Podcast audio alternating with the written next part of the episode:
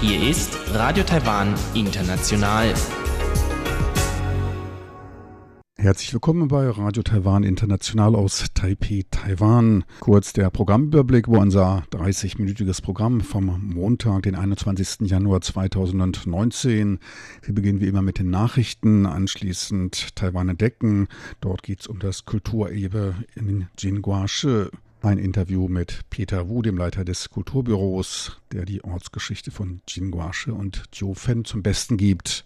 Im darauffolgenden Taiwan-Monitor ist dann Frau Dr. Xu Pei zu Gast. Sie ist Schriftstellerin, Lyrikerin und setzt sich aktiv für Menschenrechte in China ein. Sie berichtet über ihre Forschung, die sie zurzeit in Taiwan durchgenommen hat, nämlich der Niederschlagung der Studentenbewegung 1989 in China und die Niederschlagung des Aufstandes vom 28. Februar 1947. Soweit der erste Überblick und nun zu den Nachrichten des Tages.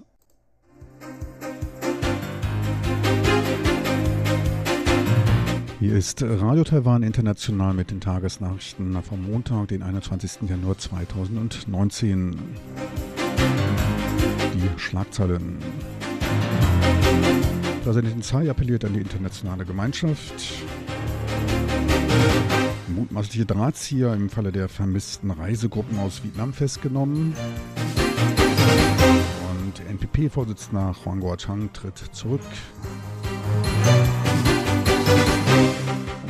Nun die Meldungen im Einzelnen.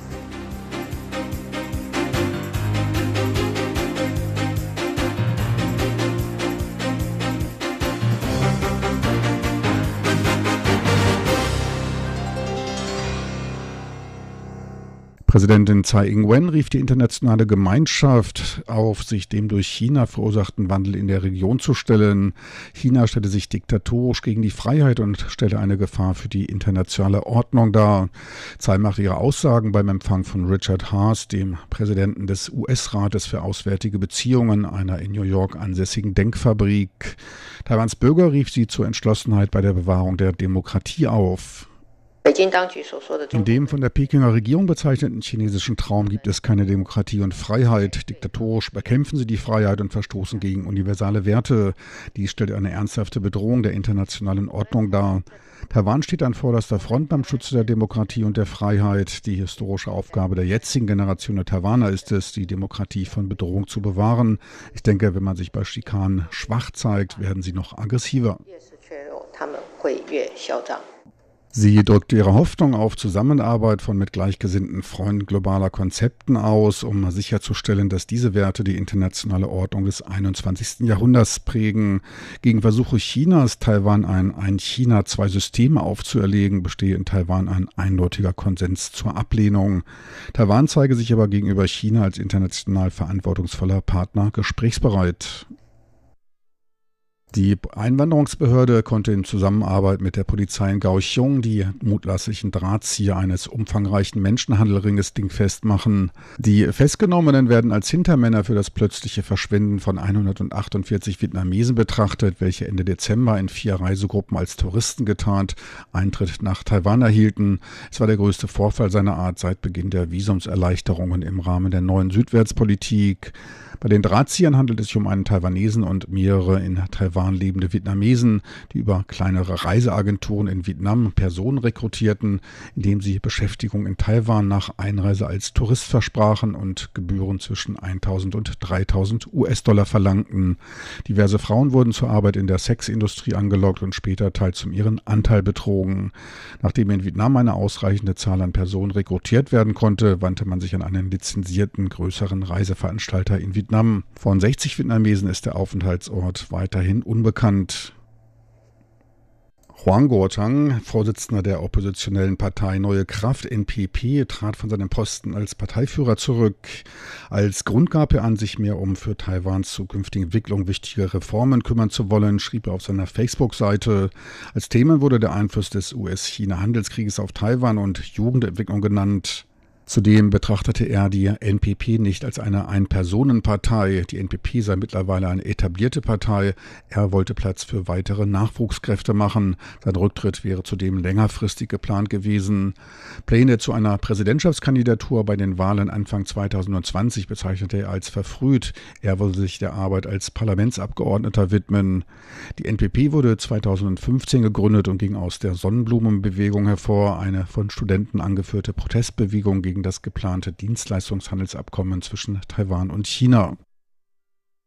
Wirtschaftsminister Shen Rong-jin wies auf Rückfrage darauf hin, dass die Bekanntmachung des dänischen Offshore-Windfarm-Entwicklers Ørsted zur Einstellung seiner Verträge mit seinen Lieferanten nur zeitlich begrenzt und nicht dauerhaft sei. Ørsted erhielt im letzten Jahr Zusagen zur Entwicklung von vier Windfarmen mit einer Mindestkapazität von 2,4 Gigawatt vor der Küste von Zhanghua in Zentral-Taiwan. Ende November gab das Wirtschaftsministerium Überlegungen zu einer Senkung der Einspeisetarife für Offshore-Windenergie von 5,8 auf 5,1 Taiwan-Dollar bekannt, was starke Proteste aller aus dem Ausland kommenden Offshore-Windentwickler hervorrief. Ørsted fordert ein für den Aufbau der Lieferketten notwendiges stabiles politisches Umfeld. Wirtschaftsminister Shen sagte zu Örsteds Bekanntmachung, es ist kein sogenannter Stopp. Gegenwärtig werde der Ausgang der Verhandlungen für den Kaufpreis der Windenergie abgewartet. Danach werde man sich wieder an die Ausrüstungslieferanten und Systemhändler für Windkraft wenden. Wenn die Gespräche beendet sind, wird mit der Ausführung fortgefahren. So wird es verlaufen. Er hoffe, dass das Komitee zur Festlegung der Einspeisevergütung Ende des Monats zu einer Entscheidung finden könne. Sollten die Preise als zu niedrig empfunden werden, bittet er zur Klärung um umfassende Informationen. Taiwans Außenministerium drückte am Sonntag seine Dankbarkeit für die von Deutschlands Außenminister Heiko Maas erwähnte Ablehnung von Gewalt bei den Taiwan-Straßenbeziehungen aus.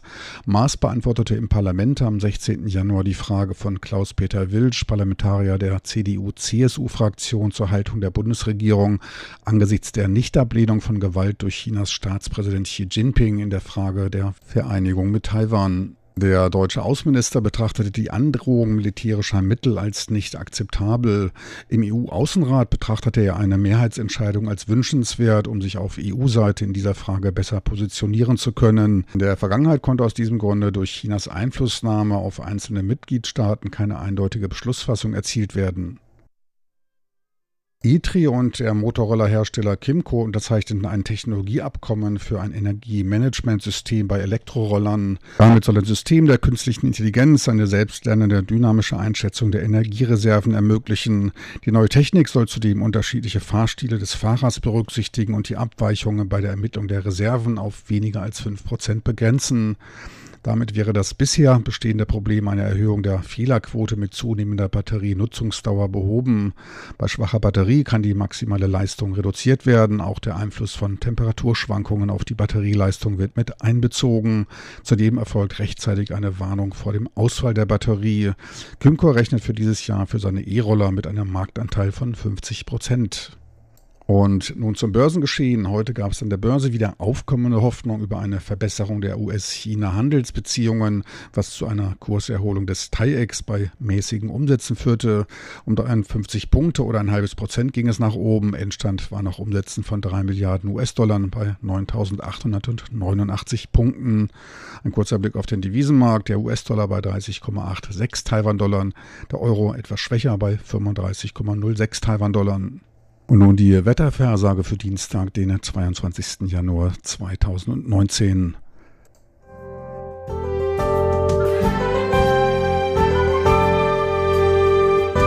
Das Wetter.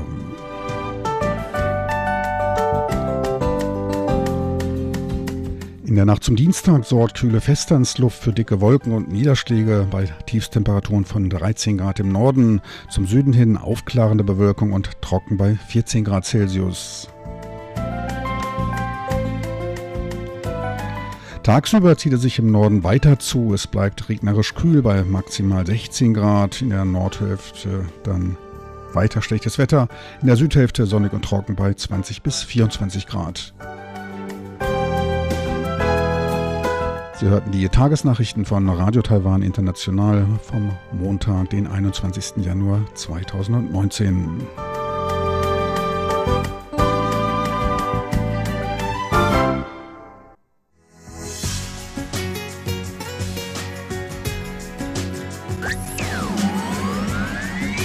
Radio Taiwan, international aus Taipei.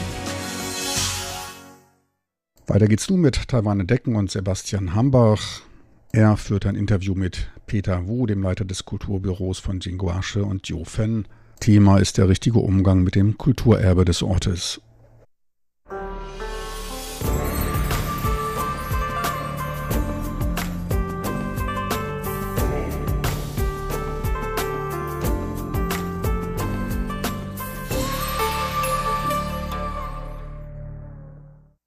Die Kurznachrichten-App Line ist aus dem Alltag vieler Taiwaner kaum mehr wegzudenken. Darüber lassen sich zum Beispiel kostenlos Nachrichten und Sticker an die eigenen Kontakte versenden.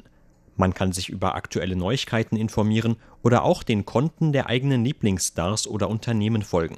Auch in der Arbeitswelt wird das Programm inzwischen oft verwendet, um etwa als Kommunikationskanal zwischen Chefs und ihren Angestellten zu dienen oder um sich mit Mitarbeitern in einer eigenen Chatgruppe auszutauschen. Ähnlich wie bei anderen Internetdiensten oder sozialen Netzwerken machen sich viele Benutzer allerdings nicht immer Gedanken darüber, was mit ihren privaten Daten geschieht, die sie freiwillig über einen kostenlosen Service verschicken. Für Unsicherheit sorgte zuletzt etwa eine Mitteilung, die das Unternehmen von Line vor kurzem an seine Nutzer verschickt hatte. Darin forderte das Unternehmen die Nutzer zu einer Zustimmung über geänderte Datenschutzrichtlinien auf. Was es damit auf sich hat und worauf man im Umgang mit den eigenen Daten achten sollte, erklärt heute im Interview Professor Zhang Duo von der Abteilung für Informationsmanagement der Schude Technikuniversität. Laut Professor Zhang hatten die ungewöhnlich heftigen Reaktionen auf die Änderungen der Datenschutzrichtlinien von Line vor allem zwei Gründe. Der erste Punkt ist die von der Europäischen Union vor kurzem verabschiedete Datenschutzgrundverordnung, die SGVO. Die darin enthaltenen Anforderungen machen die DSGVO zum strengsten Datenschutzgesetz überhaupt. Der zweite Punkt hängt mit dem Geschäftsmodell von Internetunternehmen zusammen. Egal ob für das Marketing oder für den Umgang mit ihren Kunden, die Unternehmen sind zu einem Teil auf die Daten der Nutzer und die Daten zu deren Verhalten angewiesen. Das berührt dann in gewisser Weise auch das Problem der Privatsphäre. Die Technik verändert sich ständig und Internetunternehmen wie Line hoffen, dass sie immer präzisere Informationen über ihre Nutzer sammeln können. Sie tun das eigenen Aussagen nach, um den eigenen Service zu verbessern. Zum Beispiel sagte Line, dass die Änderungen an den Datenschutzrichtlinien darauf abzielen würden, besser abschätzen zu können, ob es sich bei einem Benutzerkonto um ein Konto von Betrügern handelt. Um ihren Service zu verbessern, wählen die Unternehmen mangels Alternativen normalerweise eine stärkere Personalisierung ihres Angebots. Dafür müssen sie das Verhalten, die Vorlieben und die Gewohnheiten ihrer Nutzer kennen. Auf diese Weise können sie dann die sogenannte Verbesserung ihres Service erreichen. Nicht immer eindeutig ist, wer genau von dem auf diese Weise erreichten verbesserten Service mehr profitiert. Der individuelle Nutzer oder die mit Line zusammenarbeitenden Werbeunternehmen, die entsprechende Daten für die eigenen Geschäftszwecke noch genauer auswerten können. Sobald das Unternehmen die Daten gesammelt hat, können sie diese natürlich an die Werbeunternehmen weitergeben bzw. an denjenigen, der dafür bezahlt. Dazu müssen die Unternehmen diese Daten allerdings zuerst anonymisieren, damit man sie weder mit bestimmten Namen noch anderen grundsätzlichen persönlichen Angaben einzelner Nutzer in Verbindung bringen kann. Auf der einen Seite soll also anonymisiert werden, auf der anderen Seite soll der Service aus Werbezwecken stärker personalisiert werden, damit die Werbeunternehmen eine möglichst passende Werbung auf dem Konto der Nutzer abspielen können. Wenn die Nutzer eine Werbung nicht mehr angezeigt bekommen möchten, ist es am besten, wenn sie gar nicht erst darauf klicken. Denn sobald sie es tun, wird eine Dokumentation erstellt, die wiederum direkt gesammelt wird. Die gesammelten Informationen werden als Big Data in verschiedenen Datenbanken zusammengetragen und über interne Mechanismen der Unternehmen ausgewertet. Bei ihrer Auswertung geht es für die Internetunternehmen immer um ihre Zukunftsstrategien. Sie wollen wissen, wie sie ein neues Produkt auf die Kunden abstimmen können. Dafür greifen sie unter anderem auf Analysen der Big Data zurück. Es ist schwierig, wenn man im Internet keine Daten hinterlassen will. In den letzten Jahren sind zum Beispiel sogenannte Location-Based Services immer beliebter geworden, bei denen das Angebot auf den Standort des Nutzers zugeschnitten wird. Wenn man irgendwo hingeht und das Smartphone benutzt, bekommt man so vielleicht Sonderangebote von Händlern oder Restaurants in der Nähe angezeigt. Das heißt also, dass sogar die Standorte von Nutzern gesammelt werden. Für diejenigen, die nicht ganz auf die Benutzung bestimmter Internetangebote verzichten wollen oder können, lohnt sich oft aber auch ein Blick in die Privatsphäre-Einstellungen der jeweiligen Programme. Darüber lässt sich normalerweise der Umfang der freigegebenen Daten zumindest teilweise etwas einschränken. Bei Line gibt es in den Programmeinstellungen zum Beispiel einen Bereich zur Privatsphäre. Darin befindet sich ein Unterpunkt zur Freigabe von Nutzerdaten. Unter diesem Punkt wiederum gibt es mehrere Regler, mit denen man festlegen kann, welche Arten von Informationen man nicht freigeben möchte. Darüber muss man den jeweiligen Regler so verschieben, dass keine Farbe angezeigt wird. Auf diese Weise drückt man dann aus, dass man nicht bereit ist, dem Unternehmen diese Daten zu übermitteln 呃资料给这个公司。Trotzdem ist man natürlich immer noch auf den korrekten Umgang der Unternehmen mit den eigenen Daten angewiesen. Selbst wer einwilligt, bestimmte Daten preiszugeben, hat wohl kaum ein Interesse daran, dass die Daten an unbefugte Dritte mit betrügerischen Absichten verkauft werden. Vor ein paar Monaten berichtete eine große taiwanische Tageszeitung in einem Leitartikel, dass in ganz Taiwan bereits 170 Millionen private Datensätze Betrügern in die Hände gefallen sind. Etwas früher im Jahr 2004, da waren es ebenfalls schon 25 Millionen Datensätze. Und das, obwohl Taiwan nur eine Bevölkerung von 23 Millionen hat. Jeder weiß, dass die Informationen, die auf Computer gespeichert sind, nicht einfach von alleine herauskommen. Stattdessen gibt es immer jemanden, der sie überträgt, bearbeitet oder kopiert und mitnimmt. Eine weitere Möglichkeit besteht in Hackerangriffen, aber die Wahrscheinlichkeit eines Hackerangriffs ist nicht allzu hoch. Dafür sorgen ständige Verbesserungen der Systeme bei Hardware, Software, den Anmeldemechanismen, den Antivirenprogrammen und so weiter. Mein eigener Forschungsschwerpunkt liegt im Bereich der Passwörter und der IT-Sicherheit. Angriffe jeder Art, ob in der Form von Hackerattacken oder in Form eines Hauseinbruchs, kann man immer auf die Moral der Menschen zurückführen. Da ist das Beispiel von einem Polizisten, der zwölf persönliche Datensätze für jeweils 3000 Taiwan-Dollar, ca. 84 Euro pro Stück, an eine betrügerische Gruppe verkauft hat. Dabei ging es etwa um Nummernschilder, Wohnadressen, Telefonnummern und so weiter. Das individuelle moralische Urteilsvermögen entscheidet also im Einzelfall darüber, ob eine Person ein solches Vorgehen als akzeptabel ansieht oder nicht. Ein weiterer Fall ist der eines Mitarbeiters eines gewissen Telekommunikationsunternehmens. Er war für die Verwaltung der Datenbanken zuständig und verkaufte 5 Millionen Datensätze für 3 Taiwan-Dollar, ca. 8 Eurocent pro Stück. Warum haben betrügerische Gruppen also Zugang zu diesen Daten? Weil es Mitarbeiter in Regierungsorganisationen, Unternehmen oder Vereinen gibt, die ihnen diesen Zugang auf unterschiedliche Arten ermöglichen. Effektive Gegenmaßnahmen liegen selten in den Händen von einzelnen Nutzern und wirken oft ohnehin erst rückwirkend. In Südkorea gab es vor nicht allzu langer Zeit auch einen schweren Fall des Diebstahls von Nutzerdaten. Die dortige Regierung hat daraufhin einen Plan ausgearbeitet, der unter Aufwendung hoher Summen vorsieht, alle Ausweisdaten der Bevölkerung in den kommenden zehn Jahren zu ändern. Im Mittelpunkt steht dabei die Frage, wie man die bereits entwendeten Daten wertlos machen kann. Egal ob Telefonnummern oder Ausweisnummern, all das soll nicht mehr den ursprünglichen Personen zuzuordnen sein. Andernfalls bleiben die entwendeten Daten bis ins hohe Alter der jeweiligen Person gültig. Auch in Taiwan denkt man derzeit über die Einführung neuer Ausweise nach, aber dabei handelt es sich um ein sehr großes Projekt, bei dem auch die Daten der Haushaltsbehörden, der Krankenversicherung usw. So geändert werden müssten.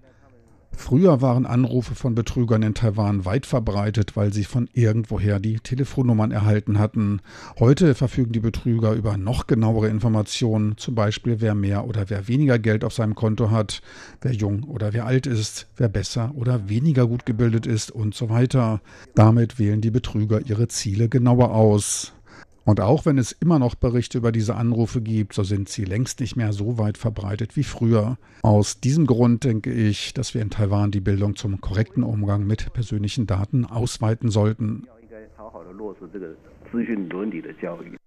Sie hörten ein Interview mit Professor Zhang Duo von der Abteilung für Informationsmanagement der Schule Technikuniversität. Vielen Dank für Ihr Interesse. Am Mikrofon verabschiedet sich Sebastian Hambach.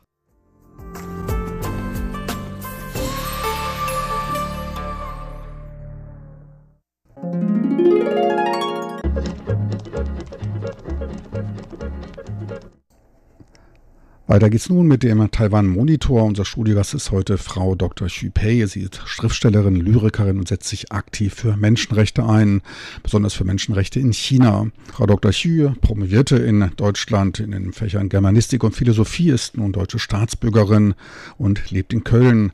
Sie war bereits Anfang des vergangenen Jahres bei RTI und hatte über ihren dreimonatigen Forschungsaufenthalt berichtet. Forschungen zum Thema Unterschiede zwischen dem geteilten Deutschland und der geteilten Republik China anhand verbotener Schriftsteller. Heute berichtet sie über ihren diesmaligen Aufenthalt in Taiwan und über ihre Forschungen zu zwei einschneidenden Ereignissen in China und Taiwan, nämlich der Niederschlagung der Studentenbewegung 1989 in China und der Niederschlagung des Aufstandes vom 28. Februar, dem 228-Zwischenfall in Taiwan. Genaues nun im Taiwan Monitor mit Eva Trindl im Interview mit Dr. Xu Pei.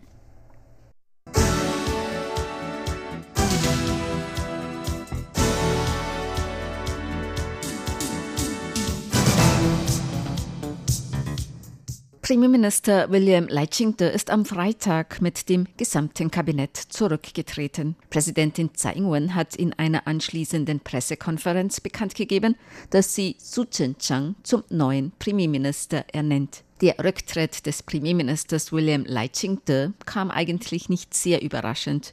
Er hatte bereits nach den großen Wahlverlusten für die Regierungspartei bei den Kommunalwahlen im November vergangenen Jahres um seinen Rücktritt nachgesucht. Präsidentin Tsai Ing-wen hatte sein Rücktrittsgesuch jedoch abgelehnt. Lai hat jedoch am vergangenen Donnerstag seinen Rücktritt mit dem gesamten Kabinett für Freitag angekündigt, nachdem das Parlament den Haushalt für das Jahr 2019 verabschiedet hatte. Daraufhin hat Präsidentin Tsai Ing-wen am Freitag eine Pressekonferenz einberufen mit Anwesenheit des scheidenden Premierministers Lai und Su Chen-chang, der das Amt des Premierministers übernehmen wird, wie die Präsidentin auf der Pressekonferenz bekannt gab. 此刻的台湾需要一位有经验的行政院长。 Taiwan benötigt jetzt einen erfahrenen Premierminister und einen Premierminister mit Durchsetzungskraft. Sein Umsetzungsvermögen wird es ermöglichen, die Reformen und Entwicklungsprojekte des Landes zu vervollständigen. So die Präsidentin der 71-jährige Su Chen-chang ist ein prominenter DPP-Politiker und früherer DPP-Parteivorsitzender. Er war früher Landrat des südtaiwanischen Landkreises Pingdong, Parlamentsabgeordneter, Landrat des früheren Landkreises Taipei, jetzt New Taipei City, und Generalsekretär des Präsidialamts. Von 2006 bis 2007 war er schon einmal Premierminister. Damals war Präsidentin Tsai Ing-wen Vizepremierministerin. Über ihre Erwartungen an den neuen Premierminister sagte Präsidentin Tsai Ing-wen. In der ersten Hälfte unserer Regierungsperiode hat unsere Regierung bereits Erfolge bei der Durchführung von Reformen, Aufbau und Wirtschaftsentwicklung erzielt. Das Ausschlaggebende der zweiten Hälfte unserer Regierung ist, dass die erzielten Ergebnisse bei der Bevölkerung Taiwans auch ankommen. Meine größte Erwartung an den neuen Premierminister ist, dass die Bevölkerung die Ergebnisse unserer Regierungsarbeit auch wirklich spürt.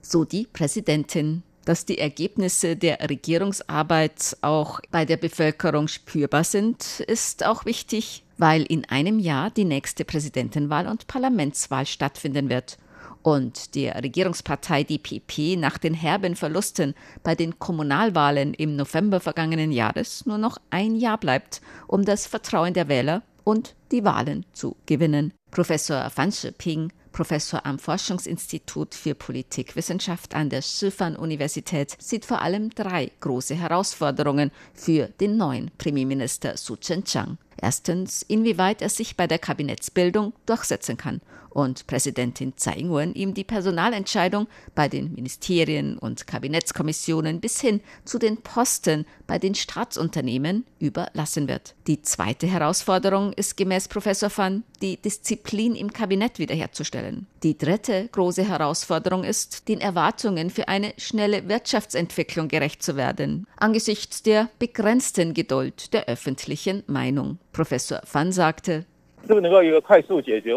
wird das Kabinett schnell auf Probleme eingehen und sie lösen können. Außerdem liegt allen die Wirtschaftsentwicklung besonders am Herzen. Kann das Wirtschaftswachstum schnell vorangetrieben werden? Ich denke, dass die Geduld der Bevölkerung begrenzt ist. Die Bürger und Bürgerinnen erwarten eine schnelle Verbesserung der wirtschaftlichen Situation und dass die Preise stabil bleiben und nicht so sehr steigen. So Professor Fan. Professor Yan Qianfa von der Jianxing-Universität für Wissenschaft und Technik sagte, es sei entscheidend, ob Su Chen-chang innerhalb kurzer Zeit Zweifel der Bevölkerung an einigen politischen Maßnahmen ansprechen könne. Yan nannte die neue Arbeitszeitregelung und Entwicklung der beruflichen Bildung und höheren Bildung als Beispiel. Deshalb sei die Personalwahl des Arbeits- und Bildungsministers sehr wichtig und welchen Eindruck dies der Öffentlichkeit vermittle. Gemäß Professor Yen gilt der neue Premierminister Su Chen-chang eher als einer, der durchgreift und dass er vielleicht frischen Wind ins Kabinett bringen wird und für einen anderen Arbeitsstil im neuen Kabinett sorgen kann.